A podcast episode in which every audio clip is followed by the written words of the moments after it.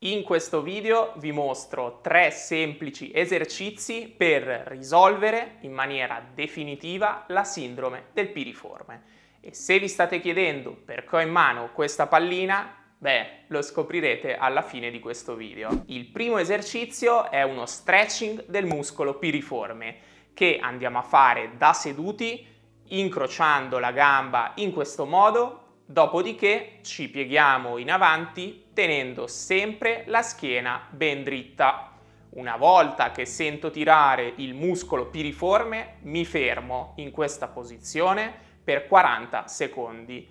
Poi faccio una breve pausa e lo vado a ripetere per altre 3-5 volte. Il secondo esercizio è una variante del famoso ponte gluteo che ha lo scopo di rinforzare i muscoli dell'anca. Questo esercizio si esegue a terra con entrambe le gambe piegate e un elastico attorno alle cosce.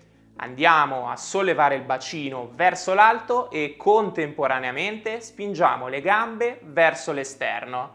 Manteniamo per due secondi la contrazione, dopodiché scendiamo lentamente e lo ripetiamo più volte fino a totalizzare 15 ripetizioni e in totale faremo 3 serie con 1 minuto e 30 di pausa fra una serie e l'altra. Il terzo esercizio serve invece per aumentare lo scorrimento del nervo sciatico.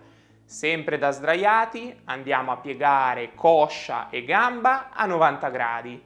Dopodiché pieghiamo la testa in avanti e portiamo contemporaneamente la gamba verso il basso.